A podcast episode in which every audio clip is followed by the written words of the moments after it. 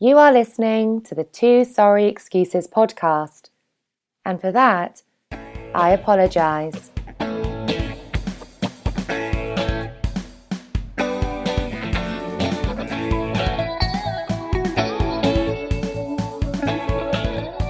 Hello, and thanks for downloading the Two Sorry Excuses podcast, recording live via via the internet.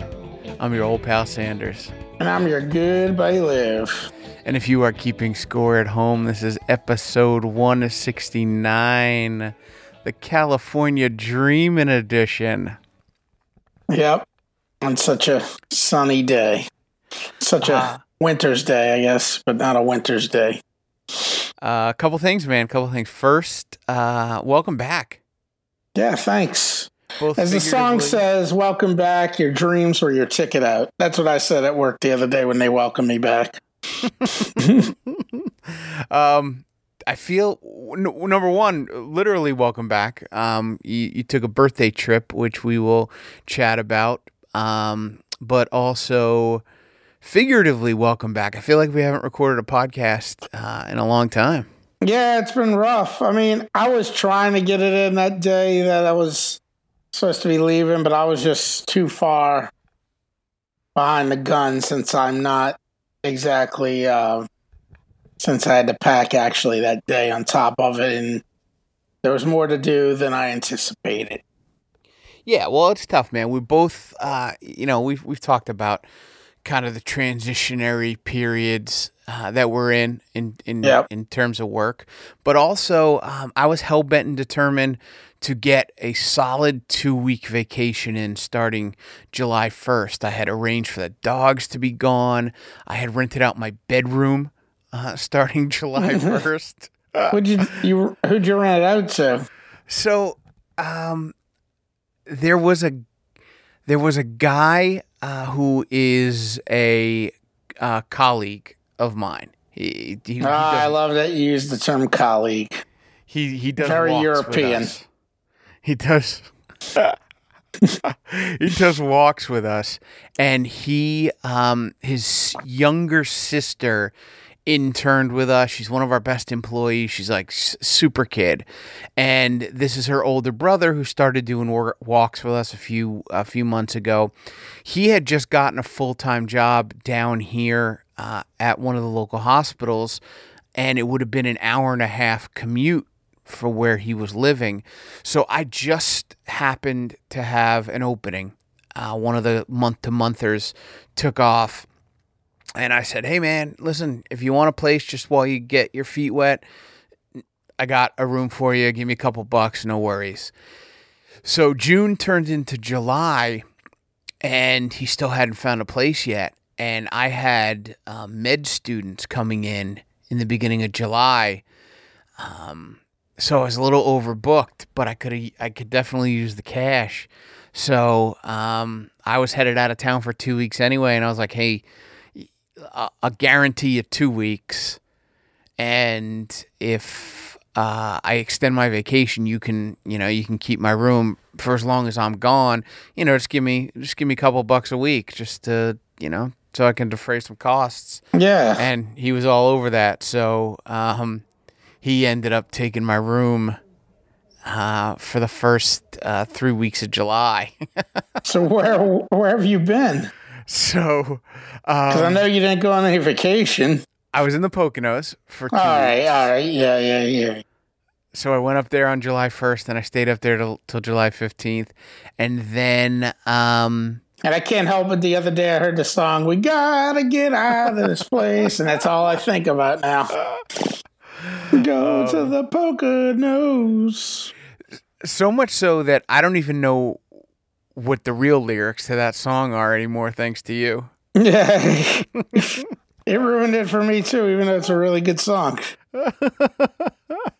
Uh, so then the um, the next week was um, uh, I stayed in Jackson for a couple days, and then my parents went back up to the Pocono, so I I house sit uh, house sat for them and did a couple errands around their place, and um, Okay. finally got back into Asbury Park this weekend and have just been kind of nonstop uh, since between trying to get back to work. Uh, even though it's a slow time, it's, you know, it's like there's a lot to do, but I'm not motivated to do it because it's the slow time. And then trying to catch up on all the shit that I missed around here yard work and, you know, house chores and stuff like that. It's been like an exhausting week. Well, at least you made some money though. Huh. Yeah. Oh, totally, man. Totally. Although it's ne- it's never found money. You know, it's not like oh, Yeah. oh shit. You know, I made a couple bucks. Let me go, uh, you know, on a little trip, or let me do this. I'm like, well, let me pay the fucking credit cards that I'm behind on. Of Let me course, pay my electric bill. Of course, that's life. And this is the time where I uh, renegotiate my, you know, my yearly, uh, my my yearly contractor agreement with uh, with Hilltop. So that gets stressful and trying to like, you know, get blood at blood out of a turnip, um, and you know, Yeah. weigh my yeah. options. Like, is it time to pack that up? And really, Meanwhile, you don't want to pass up the money Yeah, exactly. because it's better bird in the hand. totally. Yada yada totally. yada. and if I look at it like, you know, that I am an independent contractor, I have my own company, I'm servicing, you know, clients, quote unquote clients, even though he happens to be my only real client. I, you know, I'm still only working three quarter time and and making enough money to get by, which is enough incentive for me to stick with it because the promise of the real money is still out there with the Yep. mediation. And you gotta love the flexibility of it. Oh yeah, and like you know, my quality of life, my, my mental, uh, my quality of mental health is so much better. Even though I'm super busy in pockets throughout the year, um, you know, I just basically July is is like a wash. You know, I'm not Yeah. logging any real billable hours because I've logged them all already. So it, Yep. it's it's a tough gig to walk away from, and and I finally got uh, my health insurance covered. So that's a big, that's a big get. That's nice. Yeah, That's definitely so- a big deal. because a couple years ago, um, I wasn't, I, I qualified for subsidies. Yeah. Last year, I made too much money. I didn't qualify for any subsidies. So even though I was making more money, I was actually making less money Yeah, yeah, yeah. Because you spent. I, I had more expenses, and so this year I had to eliminate that. And I'm getting you know a little more savvy with my negotiating tactic, and and I have a better picture. T- to be honest, I think this is what life is for a lot of people who are 44, 45 year old successful in their per- chosen professions because they stuck with a career path coming out of college and they've kind of built on not only their skill set but their knowledge base Yeah. so they they've encountered these situations 10 or 15 years ago and have been cashing in on them. Me, every 3 or 4 years I'm kind of changing my station in life. And while my general acumen is pretty high, I'm not doing rocket science. I'm a pretty smart guy and I'm I'm good with people. So that translates well to a lot of industries. But like how to milk the most out of your position or, you know, how to squeeze those extra couple bucks out of a client are things I'm just kind of learning after 5 years, you know, doing this. Yeah, yeah. So, uh, whatever, you know, you reset your internal clock and and you know, you know, 45 is the new 35, I guess. So, yeah, yeah, totally. so with that said, we, you know, we've been juggling a lot, trying to get a lot of shit together, and had two uh, congruent vacation schedules. Yeah, So it's fucking to, tough, to get man. down and record. But um, your vacation w- is is much more notable and and much more interesting than mine because first of all, uh, our second piece of business actually, so that'd be second of all, uh, is happy birthday, man. Thanks, man. Thanks. Um, 42? Yeah, I'm officially legal to drink twice over. Unfortunately, that's the uh, this is the age when it's h- the hardest to drink twice over. You know it's funny about it? It's like on my birthday, I don't even like get fucked up anymore. You know, like Yeah. Oh yeah, yeah, yeah. Because You you, know, want to like- do things. yeah, like especially when I'm by myself. You know, like on my 40th, I was here and went out with friends, and they tried to make me do 40 shots, which was very terrible and predictably ended before I even reached midnight. You know, before I even reached actual 40. Right. you know, because right, we had to go right. out the night before because it was a Saturday, because my birthday was a Sunday, you know? Yeah. Um, but yeah, but like, I'm just thinking about, I was thinking about that the other day. I was like, on my birthday, I freaking got up and I walked way too far and I didn't hike as far as I wanted to because of some poor decisions. Uh, Wait, uh, poor hiking decisions or poor life decisions?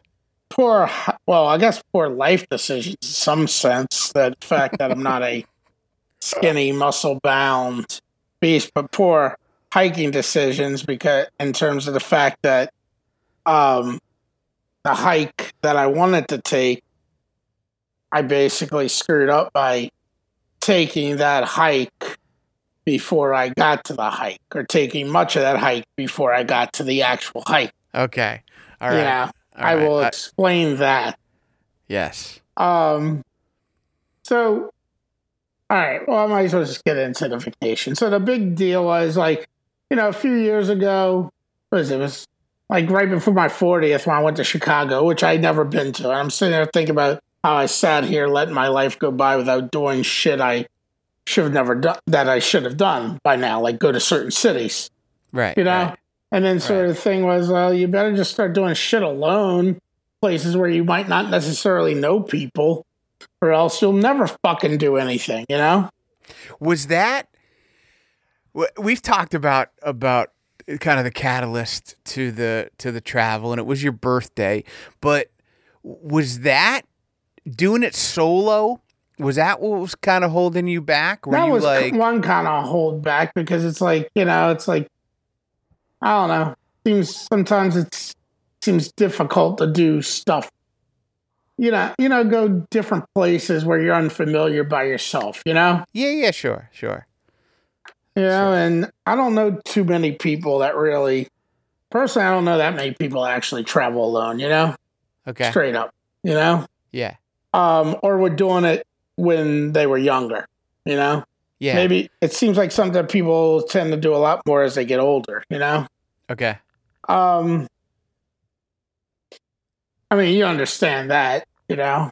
yeah yeah Uh, you get a so- different perspective and and one you're a little you're a little more selective on who you want to do things with Yeah, that was another issue, you know. And then it was like, fuck it, I should just start going places. And for one, I would never take real good vacations because I was at that job where I didn't have real vacation time. And what would I do? I would go to like Boston and stuff. And eventually, just like when I lived in Boston, I spend all my vacation time coming here. right And I wouldn't right. even use my vacation time all through a year because it was like a a loss of money. Because like, yeah, you got paid for vacation time, but still, you were spending money. You know, I didn't have a bunch of money back then. But it's Yeah, like, and you not only are you are you paying to travel, you're probably traveling during Christmas, so you got to come home and, yeah, and and do all the Christmas uh, activities and um you know everything's a little more expensive during the holidays, you know, Yep. from a travel perspective. So yeah, it's a it's a double whammy. yeah, it totally is. And then on top of it, what are you doing? You're spending all spending all my time to travel to see family. You know, and that was one of the reasons when I went to law school, I was like, well, I don't know if I'm going to end up in New Orleans for good. Of course, this is 2005, Right. you know, pre Katrina. I was like, if I got to be somewhere, at least be there for three years. That way I don't have to be traveling to see family all the time.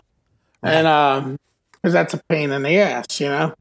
But then, um, afterwards, I live here, and then where do I travel to go to Boston to see the same people all the time? Not that I don't love those people, but I got to start seeing other stuff, you know? Yeah. And then when I was at, at my old job, I didn't have vacation time. so it was like if I was taking time off, I wasn't making money. You know, it was like the nature of the legal gig. You know. Yeah. Um, and it, so it was like a double loss if you went traveling because not only were you not getting paid, you were, you know, you weren't getting like thousand whatever dollars I was getting every week in a check. I was also expending the thousand something dollars on a vacation. So, So the great like thing losing two weeks of money basically.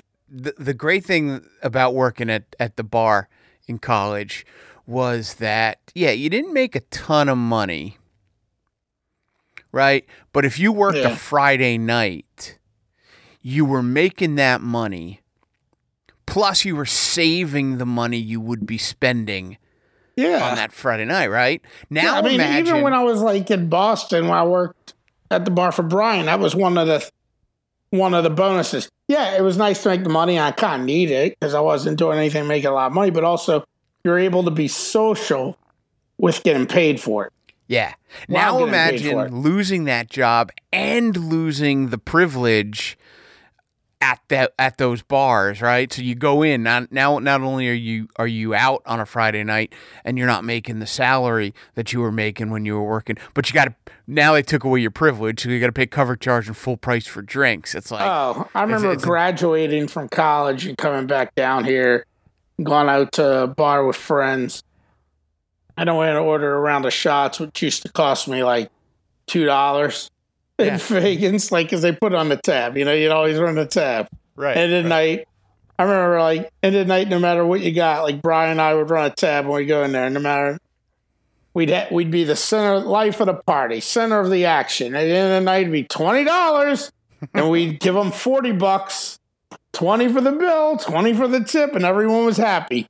exactly. You know, came out here, I ordered around the shots with like five or six guys. Was like fifty two dollars. I'm like, Right, oh, that- right. these days are over. So that's what your that's what your law firm gig was like. Yeah, yeah. It's like the stark the stark contrast to you know to, So- to life as you were used to it. So Yeah, so that was it two two years ago, right? Three years ago, right before your 40th two years birthday. ago, right before I turned 40, because it was Yeah. July, the week before I turned, you know, because at that point it was like, well, let me go to Chicago. I'll go see a Cubs game, you know, go see friggin' a White Sox play, and uh, and I'll do my Ferris Bueller thing, which is what I ended up doing. Right. That was the Ferris Bueller vacation. Yes, exactly. Um. So, uh, so I, I actually, you know, there was a guy who actually lived in the dorm with me freshman year who I was, you know, friends with, not like close friends with, but friends with all throughout Syracuse, you know, and I stayed friendly with, and we were on Facebook. I got in touch with him, you know, and I got off the plane and took an Uber to a cafe there and went and went to the Cubs game with him and Allison Galeese, who used to work at Sure. friggin' Faegan's, hung out with her, went to dinner with her and her husband. And uh, besides that, I just did a bunch of stuff on myself. I think I was only there for like four days, three or four days maybe. I was like, all right, I can do this. You know, that's cool. You know, and I and at the time I got a nice hotel room because I was like, fuck it, I'm only gone for a few days. So I actually bought a nice hotel room. But then the next year, it was like the next summer was rolling around. I was like, all right, well, I'll go. It was like in early June.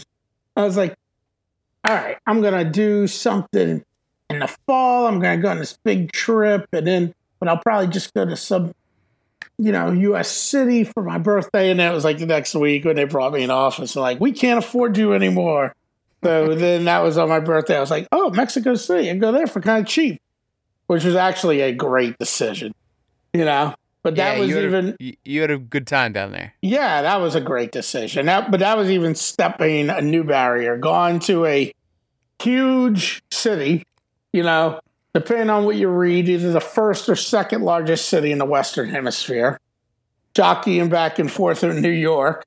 You know, one of the top five cities in size in the world, I guess, uh, where I don't speak the native language too well, all by myself. Right. So I did that, had a great time. So of course that opened things up. Um, so then, you know, I decided I was like, I just need to go somewhere new every year for my birth, you know.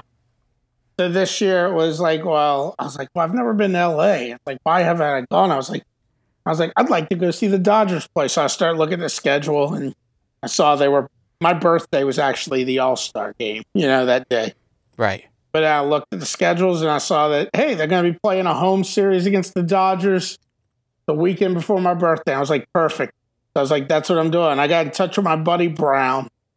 I called him. I'm like, hey, you ever been to? He lives in San Jose, and he was at Syracuse for like the first two years, but we were really tight, you know. But he had, he left, you know. He ended up transferred to UMass, but he ended up not even graduating. I don't think, you know. And yeah, that's dad, uh, that's California Ryan who hates. Yes, yes, and um, his dad lived up in San Jose back in the day, so he had moved out there for work. Because of course he was from some really small town in the Berkshires. Like his town was is called Sandisfield. Town he's from. Oh, so, that's the that's the Thanksgiving Day story where he had no window in his car. Yeah, yeah, his buddy. B Quad, yeah. yes, and we talked about that the other day, of course, because that story will always come up. Right, right. Um, so did you live with this guy? No, no. We lived. We literally lived next door to each other first year of in BB through three. Okay. You know, but then he he had this terrible roommate. He moved out, but we had become very tight. You know, and um, funny thing about it is we didn't live together sophomore year. The guy he ended up living with sophomore year, and another guy he ended up being miserable. You're talking about well, why didn't we live together? You know, it was just one of those things, you know? Yeah, yeah. Um, he's like, he lived in San Jose. I'm like, you ever been to Dodger Stadium? And he's like, no. I was like, well, yeah, because he's always, he'd always be pressure me to come out there. Let's go to Lake Tahoe, whatever. You know, because he likes to go hang out in Tahoe and bet on like football and college basketball. And he's always going out there for March Madness, you know? He's always trying to get me to go. I was like, and um, he's never been here. I've never been there. I was like, well, I'm going to Dodger Stadium for my birthday. You should come down and hang out. So he um, he's got a girlfriend. he's got a son who's ready to uh, just graduate high school. He's not 18 yet, but he'll be soon because he's heading to Villanova. Ugh. Oh. Um, yeah, tell me about it. So, um, so he he's like, all right, yeah, I'm coming down, and he gets in touch with me, and he was coming down with his girlfriend and the son and some friend of hers, you know, and they got down there the day before I did. And I think they came in Thursday night, and I came in Friday night, you know. So, uh, got a hotel in a place called Agoura Hills, which is one of those little towns in California. It's kind of conveniently located to the located near the beach towns. Okay. You know, and um, and not so far from Dodger Stadium and all that stuff to make it egregious. So, you know, went down there on Saturday. Um, we went and hit up Santa Monica, Venice, uh, and also uh, Malibu. We checked that out. You know, made like a quick little run through each. You know, hung out on the okay. beach for a bit. It was very cool. You know, um, like you could go. To, you ever been to Santa Monica? Uh, no, no. I uh. I drove through um Malibu. Yeah, Malibu. You drive. Francisco. You can drive through because you go on. Uh, you know, was it the 101 or whatever? You know, the yeah. Pacific Coast Highway, basically, yep. or whatever, yep. right there. Yeah, but, which is um, really cool. No, I, I I went to like downtown LA for breakfast, and that okay. I never made it to downtown LA when I was there you know, because it's just such a big fucking city, you know? Yeah. Yeah, yeah, yeah. It really is. I mean, it's like going to New York. You know, you go to New York, it's not like you're going to go, you're only there for five days. It's not like you're going to go to every part unless you're doing some like fucking Anthony Bourdain type of show or something, you know?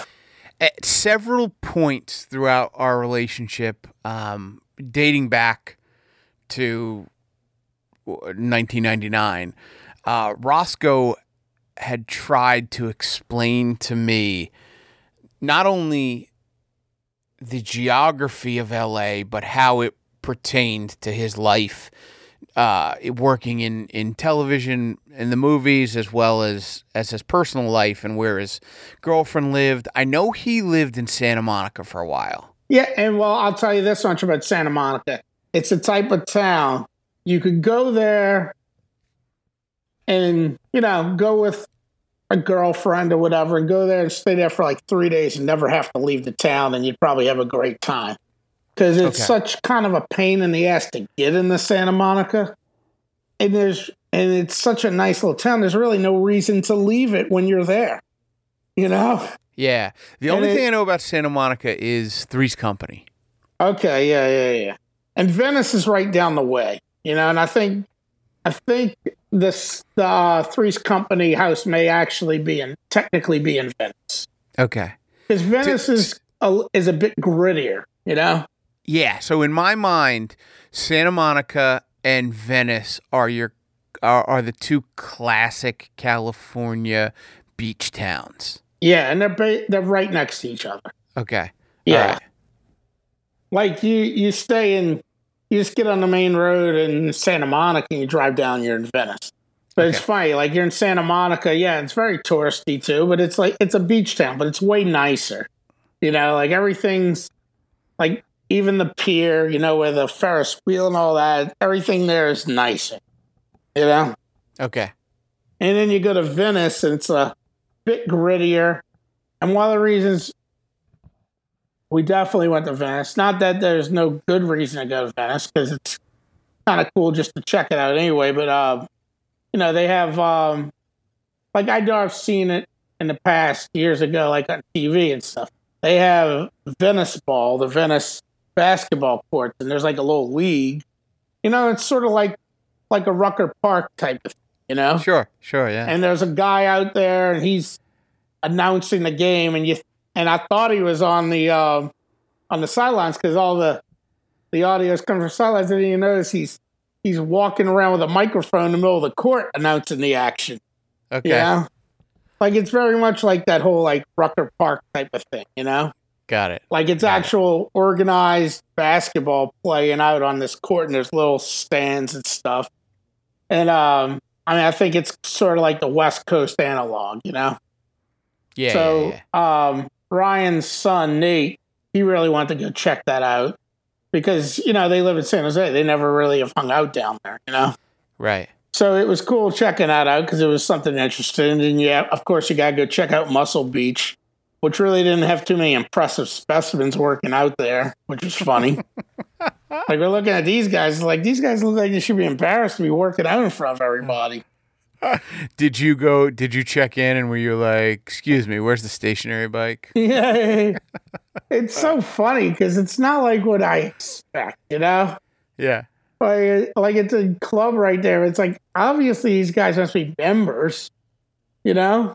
Right. or whatever. But it's like there were there was no bodybuilding dudes when we were there, you know. Okay. And the image always is the bodybuilding dudes, the Arnolds, you know. Yeah. Now, how? What's the like? What's the physical setup? Is there like, is there a, a platform? Uh, like, Yeah, it's it's almost like a zoo exhibit. You know, like it's like the the gym is there, and it's like there's a big fence around it. okay, You know, and people are just take watching and taking pictures. You know, but it's like it's it is a structure, but it's uncovered. But there's some sort of roof on the back end type of thing that you must come in through, and there's I'm sure there's probably showers if you go through there or something. you know? got it. Okay, all right.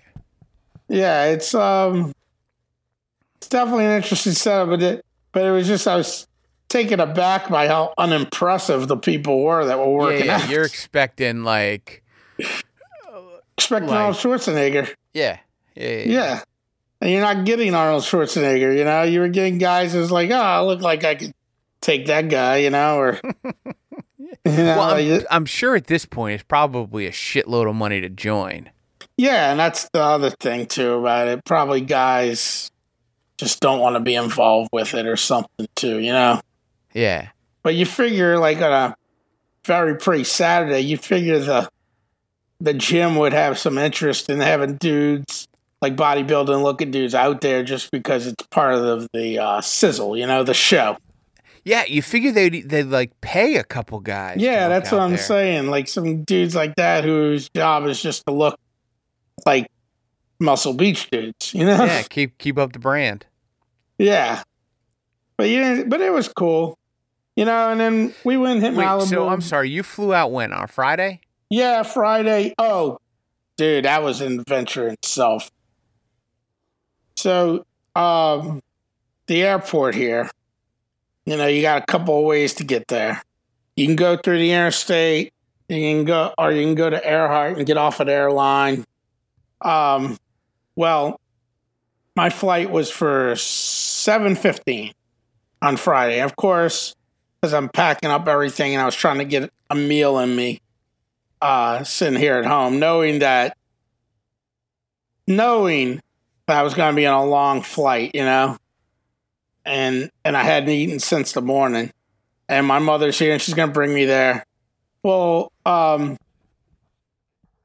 left here probably around 5.30, 5.45. Normally that would be fine, you know, but of course on this day, um, on this day, like around two in the afternoon, a gas tanker truck, you know, had like had two back wheels fail on it or something, and I guess it hit a railing and it spilled, puncturing the tank, and it spilled twenty five hundred gallons of gasoline on the on the interstate, not far from the airport.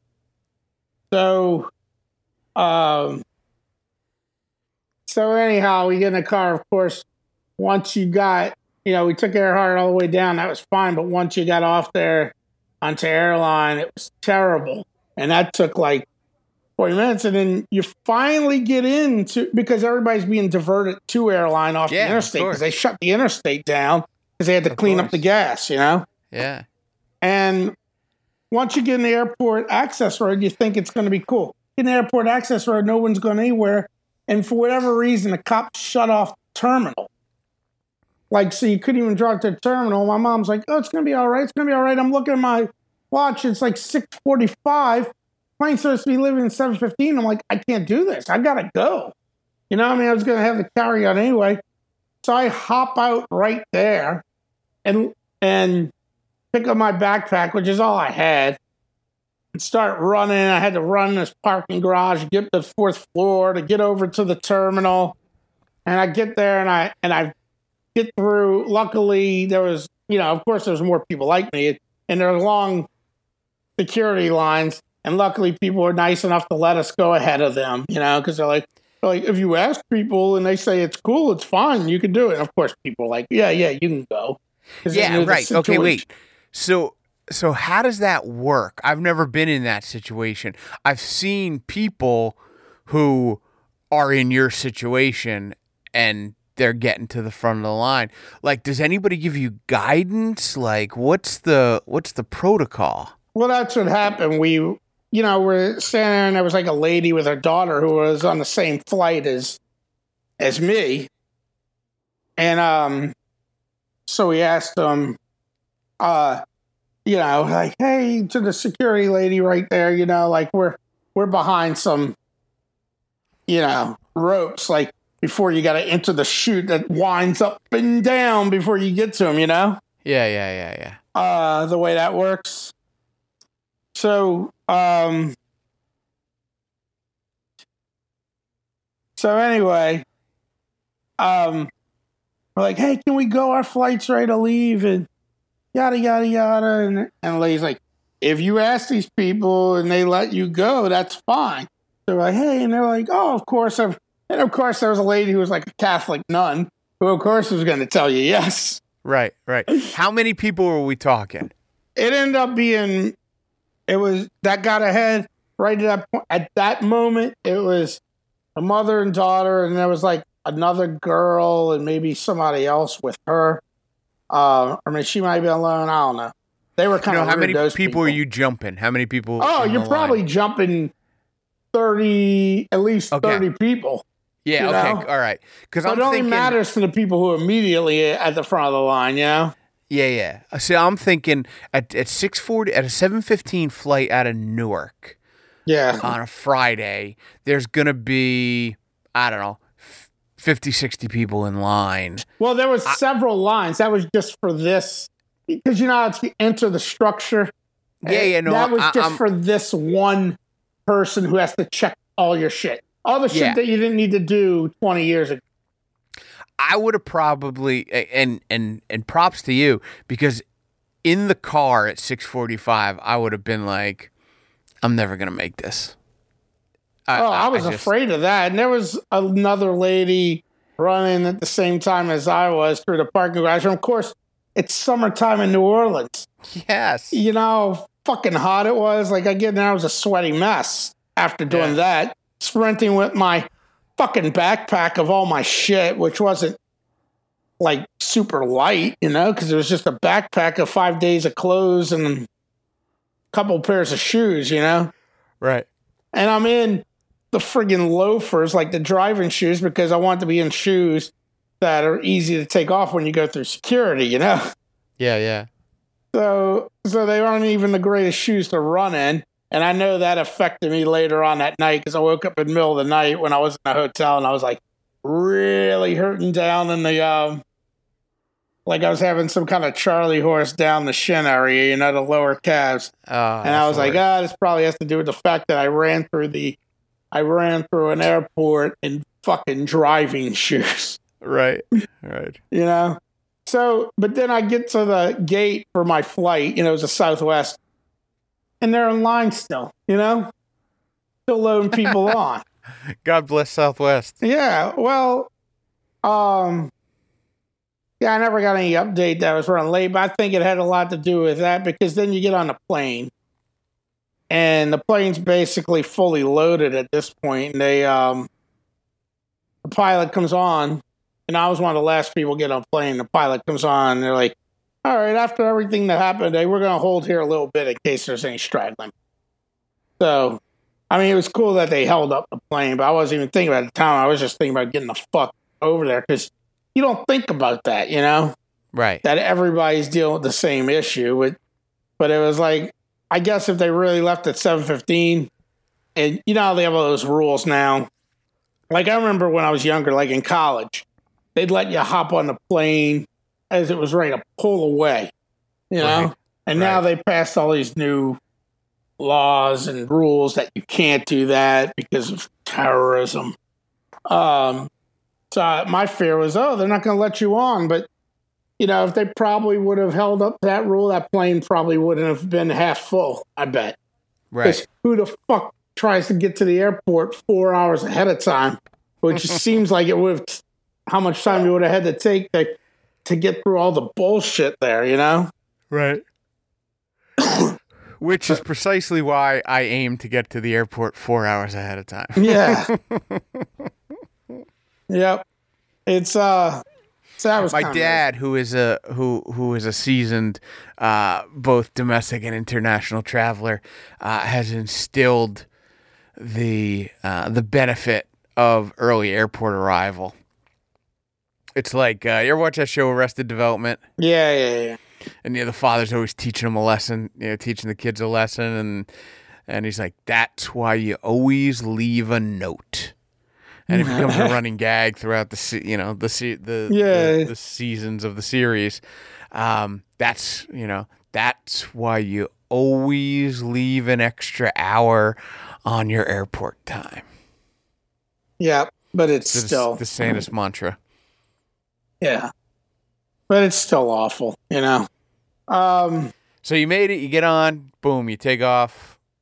You're good to go.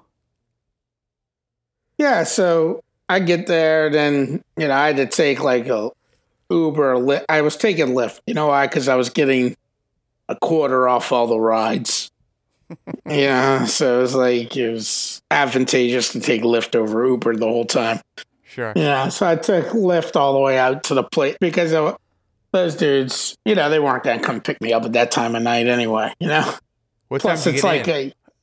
a, um, time did I land? I would probably land around nine something, okay. you know, because you're going through the whole change of time zone type of thing. It's like a three and a half hour flight or so. Oh, that's it. Yeah. Oh Christ, I'd go to LA all the time. For three and a half hours. Yeah. Yeah, what's it like? Five hours for you? Six hour flight. Six hours. Yeah. All right. Well, that does make sense. It, it takes like three and a half hours basically to get to New York from here. Yeah. it's Yeah, yeah. Exactly. like equidistant basically right. by air. Um, I think technically they say it's a little longer than whatever. They give more time. Um, yeah, so I got in that night, you know, I hung out, talked.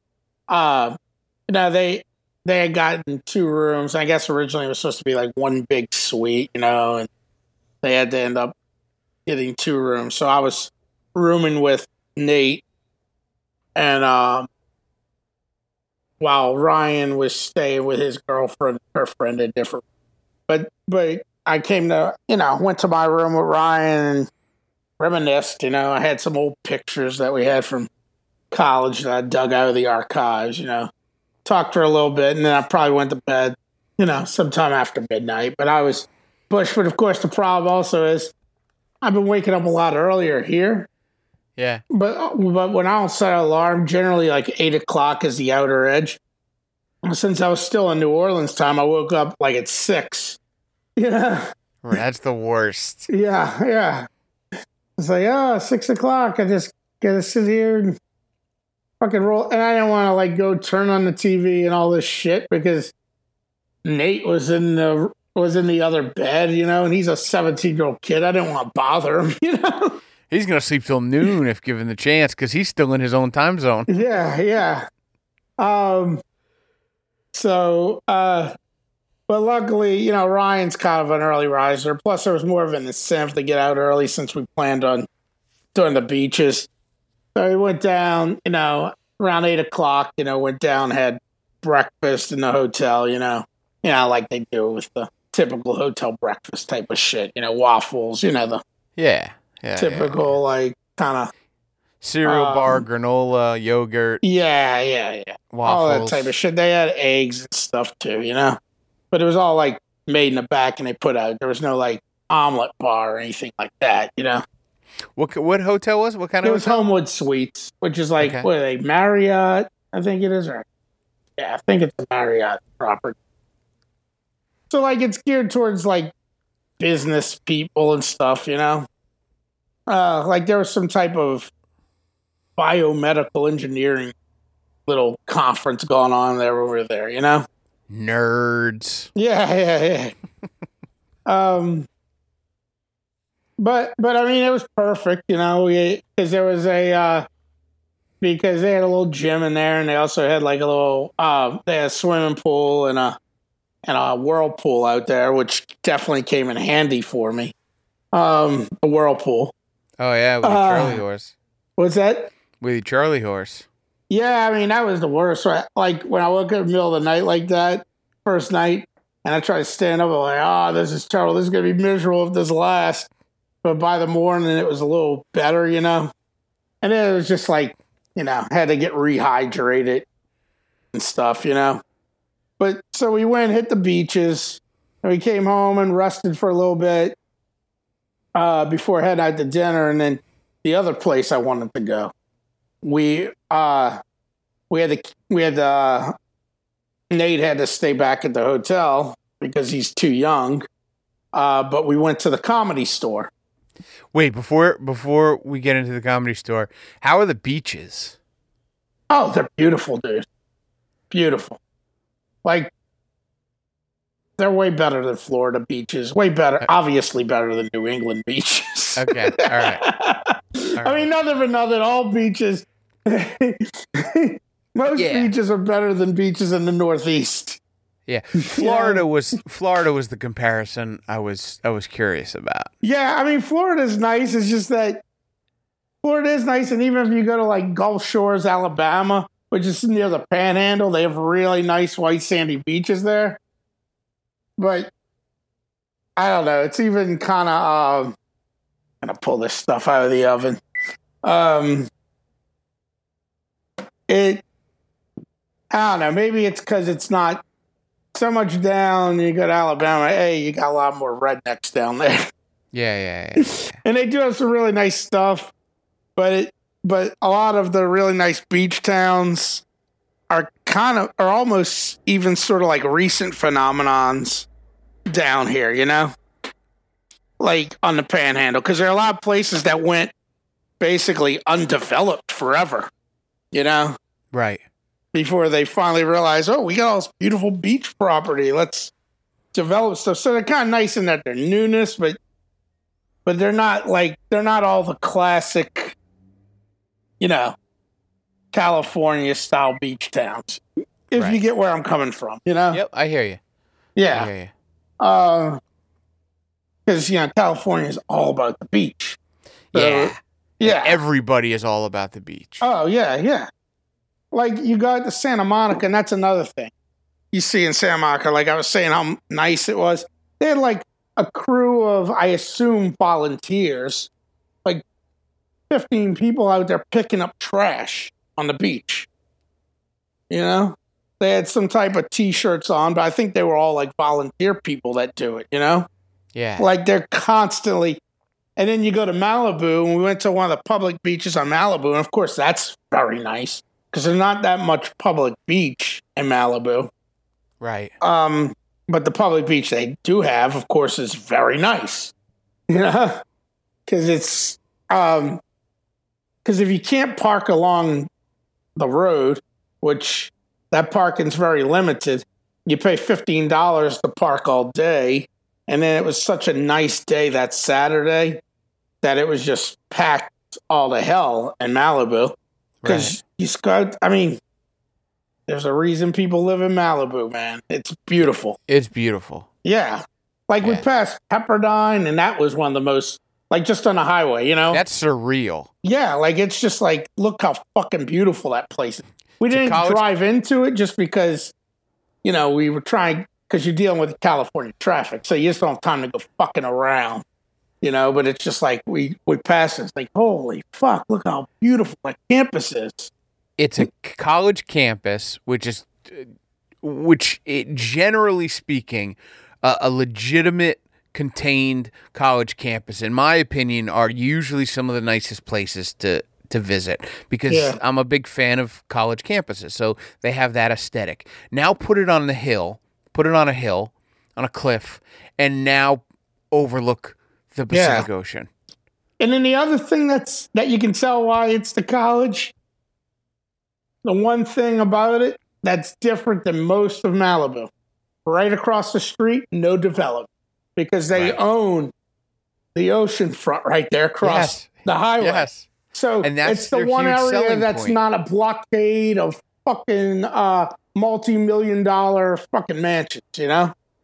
and that's their huge selling point. There's a kid here um, who works for Hilltop. He's actually she's actually the niece of Dave, of Okay. the owner, and um, she's one of of she's a triplet. So they had three kids who graduated college and uh, graduated high school and were off to college in the same year. Uh, one of them went down to Florida at like you know what one of those state schools, uh, Tampa State or South Florida or Yeah. something like that. Yeah. And the other one went to uh, George Washington. She wanted to go to to Georgetown but didn't get in, and so she settled on George Washington. And the other one was like, I just want to get the fuck out of here. I want to go to Pepperdine. And her parents were like, No, no, no, no, you don't understand how this works. There's three kids, they all have to go to college, blah, blah, blah. And she's like, Well, I'm gonna figure out how to get to Pepperdine, and I'm going to Pepperdine. And she did. She figured it out. She got out there. She she got it paid for, Oh, nice. scholarships, whatever. Uh, and she she absolutely loves it. Yeah. It's right because Nate, it not was, to love? it was Ryan, Nate, and I. That like his his girlfriend and her friend. They went off and did their own things. They, I think they were at the beach, and um, I think they were new. I think they were out of Venice that day. But they were like, "We're gonna go do our thing. Y'all do your thing," you know, Right. which was totally fine. Um, but of course, Nate, you know, he's he's slated to go to Pepperdine. I mean, to Villanova, and so of course he's like, "Damn!" It's like, uh, man, I should have looked into Pepperdine. Uh, right. Right. so he's looking up about the business school because he's going to be a business major at at uh, Nova, and I think he's got a pretty sweet scholarship or something. He's like, "Oh man, that's what I should have done," you know. So later, I'm back at the hotel. He's reading all the the facts about Pepperdine and all that. You know, it was pretty funny. You know, but it is it is very cool. You know, it's like, oh, you see across the street. It's like, oh, the one unspoiled patch of oceanfront property in Malibu. Yeah. Yeah.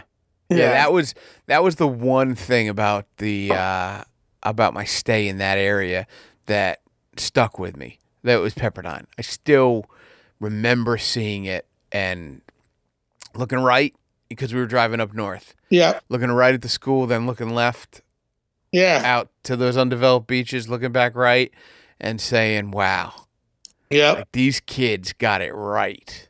Yeah, no they kidding. it out." Yeah, I mean, I always knew about Pepperdine being in Malibu, but it's, it doesn't really hit you until you actually see it. You know? So, uh, wait, what was the kid's name? Nate. Is he a good kid? Oh, really good kid. He's way wise behind his years. Friggin', he's got his shit together more than I did and more than like Ryan did as a 17 year old. Gonna Okay. be 18. you know? All right. thing is he um i guess like four or five years ago he you know they were living in san jose and he got some uh scholarship to go to some um exclusive like prep boarding school near pebble beach like it's right near the pebble beach golf course and there's all kinds of golf courses around called stevenson so he's basically been living that life like in a boarding school already Oh So- yeah. You know what? That totally advances you.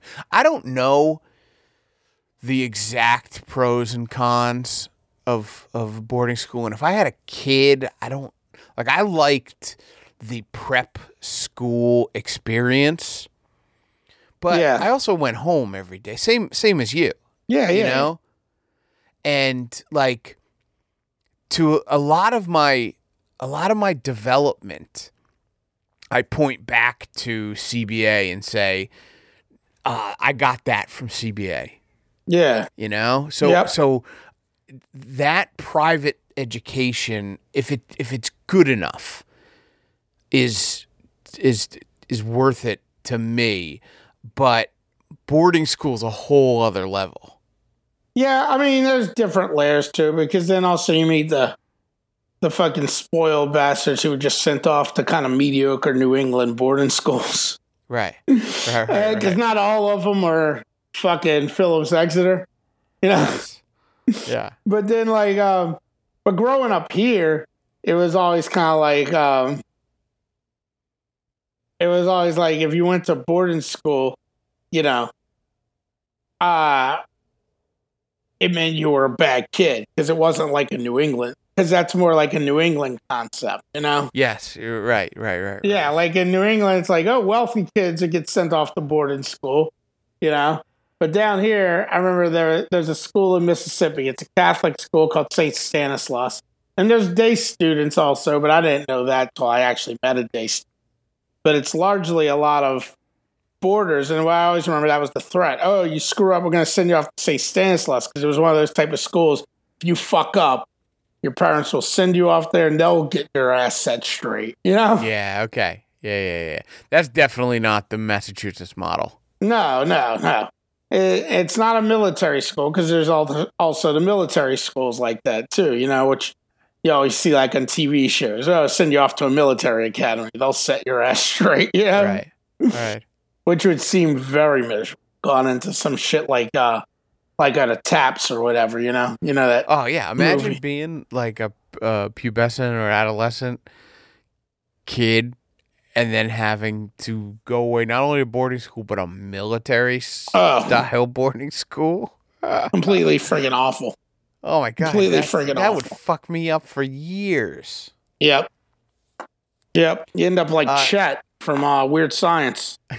You know who went to uh to boarding school? The only person I think I know the only person I know well who went to a boarding school um was Liz Stillman.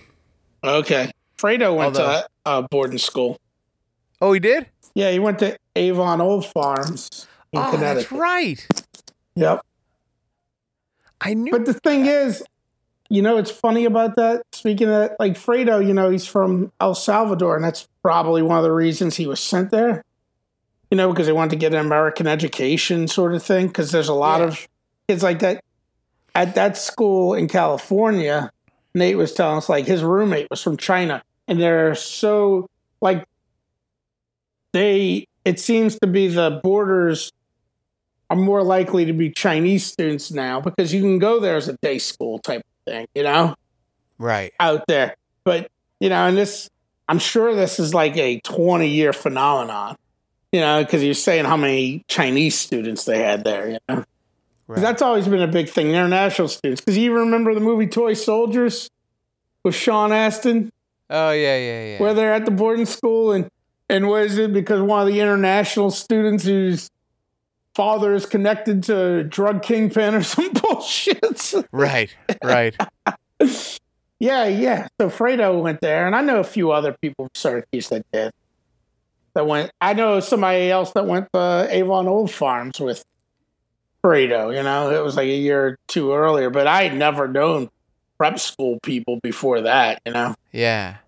I remember reading the books about him in high school, you know, like a separate peace and friggin' Catcher in the Rye and shit. You know, Wait, what's separate peace about?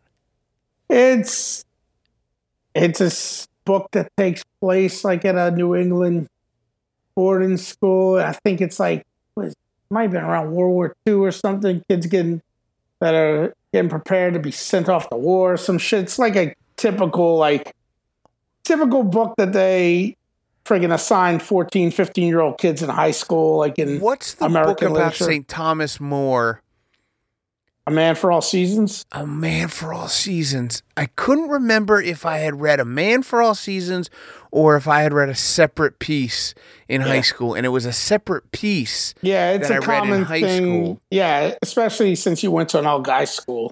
Probably And- even more commonly I must have read A Man for All Seasons in that political film and fiction class Okay. because you read the Sir Thomas More, and You then talking about Syracuse? yeah, yeah, yeah. You took Yeah, with um yeah, I took that class. Yeah, with what's his name? I don't remember his name. Frohawk. Yeah, Throwhawk. Oh, good, good memory. Yeah. Um, and and it's juxtaposed with the with the st- with the a story of Galileo. I don't remember what it might be called Galileo. Okay. Uh, yeah, we didn't have we didn't do that one when I took. Re- okay. Yeah, we Uh, watched A Man for All Seasons and went through it in high school. You know the the uh, Academy Award winning movie. Yeah, and why did I? Oh, because it's uh, um, Robert Shaw is in that, yeah. And I just watched Jaws for the first time this weekend. Oh, really? Yeah, man, I that's the best fucking movie in the world, Yeah, Jaws is a great film. and he's unbelievable. Quint. Yeah, Quint. He died a few years The whole damn thing. Yeah. Yep. Um, yeah, uh, like a heart attack or something unexpectedly. But Yep. um, all right. So he's a good kid. Um, so you don't mind that that that you're palling around with. Uh, I don't mind um, palling around with Nate because this is how long it had been since I seen Ryan. He came up in 1999 when I graduated to hang out. Yeah. In that time, you know, he had met a woman, had a kid, got married to her, and he would tell me all about his kid all the time, you know? And then, um, and now I was finally meeting him. So I was, it was pretty cool, you know, because Ryan and I were really close friends. And so it's cool that I'm getting to hang. And I think Ryan want me to hang out with this kid, you know, because one of our other fr- good friends that we had there who also didn't make it all the way through Syracuse, uh, our buddy Gary, who lives in New Jersey, in northern New Jersey, you know, he he knows him well. Like like Ryan's not going to be able to go up to Philadelphia, like to um, set the kid up for school, you know, because he's out there, so it's kind of a pain in the ass, Yeah. you know. So he's flying into New Jersey, and Gary's going to pick him up and drive him to school, you know. Oh, that's cool. That's cool. Yeah, yeah. So I mean, you know, I mean, it is it is really a pain in the ass if you're coming from the West Coast and you're not one of these typical um, rich uh, college kids from the West Coast. Yeah. When I when I was looking at schools, I, you know, whatever. I had no idea. I was going to be a psychology major, so I could, you know, you can go anywhere, right? Yep. It's not like, uh, you know, Reardon and Peters were interested in communication, so they were they were focused on on Newhouse and, Yep. and Northeastern and Northwestern, but you know, Syracuse was where they gravitated towards. I could have gone anywhere, so I'm looking at West Coast schools, whatever. And Yep. my parents said, "Listen, you can go there, but you're getting two plane tickets. One there and one when you graduate. That's all that's all we can afford. If we're going to send you out to college cuz you know, out of state tuition and private school, the Yeah. whole deal. Um so yeah, I can sympathize. yeah, I mean, I didn't go home. I wasn't going home frivolously. First year, I went home for like Thanksgiving stuff because my mom kind of wanted me there, you know. Yeah. But it, I mean, later on, even I quit going home for Thanksgiving just because it was a pain in the ass because you didn't get a full week off either. You know? Right. Right. You were leaving Wednesday midday and you had to Yeah. be back Sunday. Yeah, I was like, that's freaking terrible, you know? Like sophomore year, I ended up gone with Ryan, as you know the famous story. Yes. And then I spent two years with Goldberg. My fifth year, I did go home for Thanksgiving because it was my fifth year. yeah, by that point. Yeah. So, um, uh, So you hit the beach, you hit Malibu. yeah, and then we came home, hung out for a bit. You know, had to like, you know, get some rest uh, because one of my other big plans, and I told them, I told Ryan early on, I was like, I'm definitely going to. Uh, my plans definitely go to comedy store, you know. And he's like, oh, and he called me. He's like, oh well, we go to. Uh, like a couple weeks before, he's like, go to Laugh Factory Improv. I was like, no, no, I got to go to the comedy store. I was like, because that's my mecca, you know? Right. Like, that's the one that was owned by Pauly Shore's mom, Yeah. Mitzi, who just died a few months ago. And I was like, that's the one like Garry Shandling, George Carlin, Letterman, you know, all these guys, you know, got their start in. You know, I was like, that's the one I want to go to. Remember uh, a while ago, I was telling you I got into this podcast, uh, and I don't even remember what it's called now, but the whole premise was um, Jimmy Kimmel and Adam Carolla's crew Yeah, yeah, yeah, yeah. You me made about that movie Yeah. basically to mock this asshole guy. Um, they all got their start at the comedy store. Yeah, okay. they would do a, a show on Monday, and it was almost like an open mic. Yeah, I think I think Ah. Monday is open mic because I was looking And- at they have open mic still, obviously. You know. And that's where they all kind of congregated and they met, and you know, they kind of got that little, you know, West Coast comedy mafia kind of deal where they're all just still doing. Yeah, and maybe you would know their names, maybe, but not really. But they're all working comedians. They're all, Yeah, yeah. you know, like they're all legit. well, and that's just funny when you go to the show. So you know, I went and bought the tickets online. You know, for the four of us to go, and twenty dollars. You know, for the to sit in the main room or Yeah, whatever. you that's know, 'cause pretty there's three different rooms there. You know, there's like the original room, the main room. I think the main main room's where the bigger headliners are. Original room's a little step down, and there's one other room, and that's kind of like the lower level comics, even you know, like it's uh. So, uh, bought the tickets, and the headliners were Marc Maron, uh, Chris D'Elia, who you know who Marc Maron is, of course. Yeah, yeah, yeah. Of course you do if you're a podcast guy.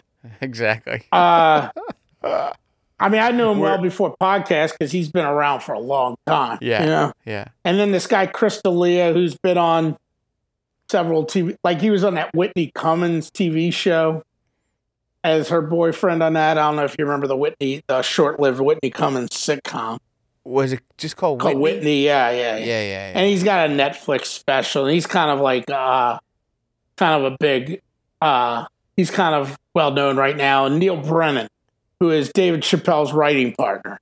okay. You know, he's, uh, you know, he's, he was like his collaborator for the Chappelle show and all that, you know? Got it. So they were the headliners. You know, you pay 20 bucks, and then, of course, there's like five or six other comedians. And we finally left there after we knew no more headliners were coming out anyway. And it was kind of late, and I was. I was fading for a while, to be honest with you, because it was a long fucking day. You Well, know? not only are you still not your internal clock's not adjusted yet, yeah. you you got up early. And you spent the whole day in the sun. Yeah, yeah, yeah, yeah. That's a that's a that's a big you know, that's a big energy drain. Yeah, yeah. So that's a, that's another thing. Yeah, being in the sun all day. Um, but uh, but I mean, at least I got to see the three headliners, and that's all that really mattered. Because there had some other people came on. Some of them were doing stuff that kind of sucked, you know. Yeah, But yeah. yeah. Funny thing is, there was one guy that came on. It um, you know, occasionally I watch these old Johnny Carson, and I remember like a year ago seeing an old one, and there was a guy, and it was probably from like 1980, 81. You know, and Johnny Carson, they used to go to like the comedy store. You know, his his manager. Um, that was one of the places they used to go, and that's where they would find the comedians. You know, because you know the famous Johnny Carson stories. You know, he, he he used to always have comedians on. That was where a lot of people, you know, if Johnny Carson liked you. It was pretty much your ticket, you know. Right. He would call you over. Yeah. You, you'd get to stay for the for Yeah. the next segment or whatever. Like that was the Yeah. big deal. And um, funny thing is, I only start watching getting cars, uh, comedians getting in cars, getting cars, getting coffee or whatever, riding cars, Yeah, yeah. getting coffee or whatever. And they have one, and it's from like, you know, three or four years ago. It's Garry Shandling is on it, and and I knew that was where Garry Shandling got his start, you know. And they're talking about, it, he's talking about it getting called over, and they actually Garry Shandling and Jerry go into uh the comedy store like th- just in the middle of the day they're going and checking Okay. it out you know um and he's telling all the story about that and uh and of course i heard, i'd heard this about jerry before anyway mitzi shore didn't like jerry so he never really performed at the comedy store so he was performing at the improv all the time Wait, Because- why didn't she like him? I'm not really sure. She had, she just didn't like him, so you know, and she was in charge of the place, you know, so it was Yeah. up to her whether you were going to get on or not. Right. So she had like a personal beef with him? yeah, I don't know exactly how they don't really get so deep into the into it. I just I've heard him say it before too. How he didn't get along with her. She didn't like him for whatever reason. Yeah. Um.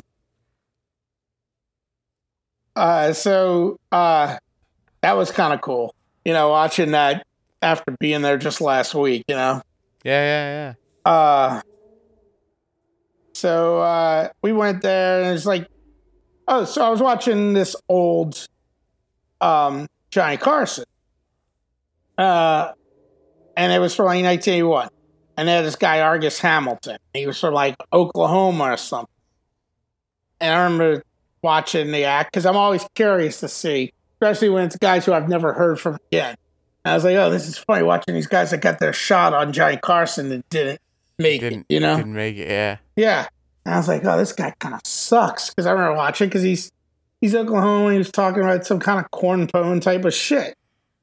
Um, but then I never thought of him ever again. I was like, oh, well, that guy just just never made it. Argus Hamilton. I remember I even looked up looked him up on the internet and it was like, oh, he's still performing, blah blah blah blah. But it's not. But there's loads of dudes that never make it who are still performing. You know, never really made it big. You know. Right. Doing local comedy clubs Yeah. and county fairs. But then I I used to watch that uh, Norm Macdonald podcast, and his uh, sidekick was a guy named Adam Egret. Adam, Adam Egret. Um, I say Egret because I know they sell some shirt like who the fuck's Adam Egret? You know, like the bird. You Right. know, uh, and it, you know Norm bust him the whole time. I think he was like used to be like the MC at at the comedy store or something, you know. Um, and there was one where he was talking about being a recovering drug addict or alcoholic or something like that. And um, and he, he says something how his sponsor is Argus Hamilton. I was like, Argus Hamilton? I remember that guy from that Carson thing. You know, I was like, oh, he's obviously still around at the comedy store. So I go in like the second comedian in the bill that night was Argus Hamilton. No shit. Yeah, and he came out and he's talking about he came out there in 1976 or whatever, and he's been working out there as a comedian at the comedy store since 1976. He was actually pretty funny and you know, he said some very politically incorrect shit, but he was actually kind of funny, you know?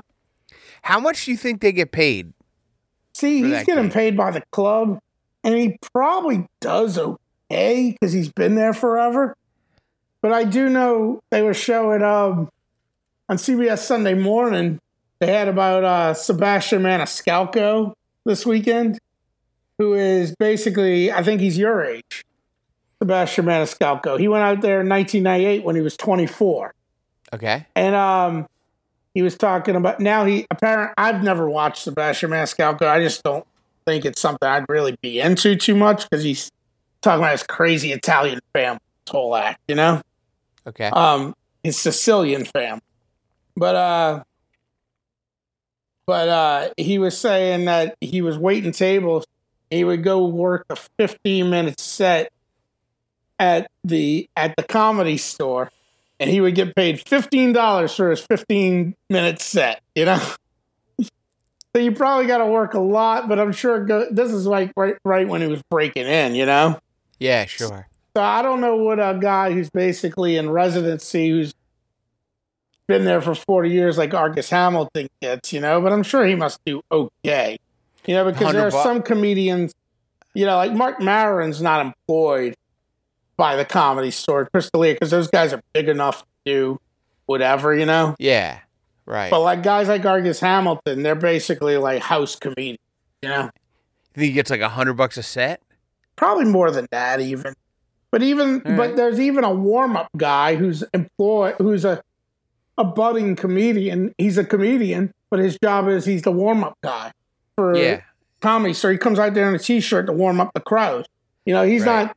He's just doing his stand-up act as the warm-up guy, not even as like like an Argus Hamilton or one Yeah, of the he's other. not even on the bill. Yeah, yeah, exactly. So I don't know how much he's getting, you know, but I mean, I know he's not getting rich. Yeah, right. Yeah. You know, he probably really couldn't afford to just do that. Yeah, he's got to wait tables or or, or Yeah, I mean, he that guy was married is married, the warm up guy. Argus Hamilton probably also goes and does private events and stuff, you know. Just like a guy like that's probably always doing something because you kind of have to.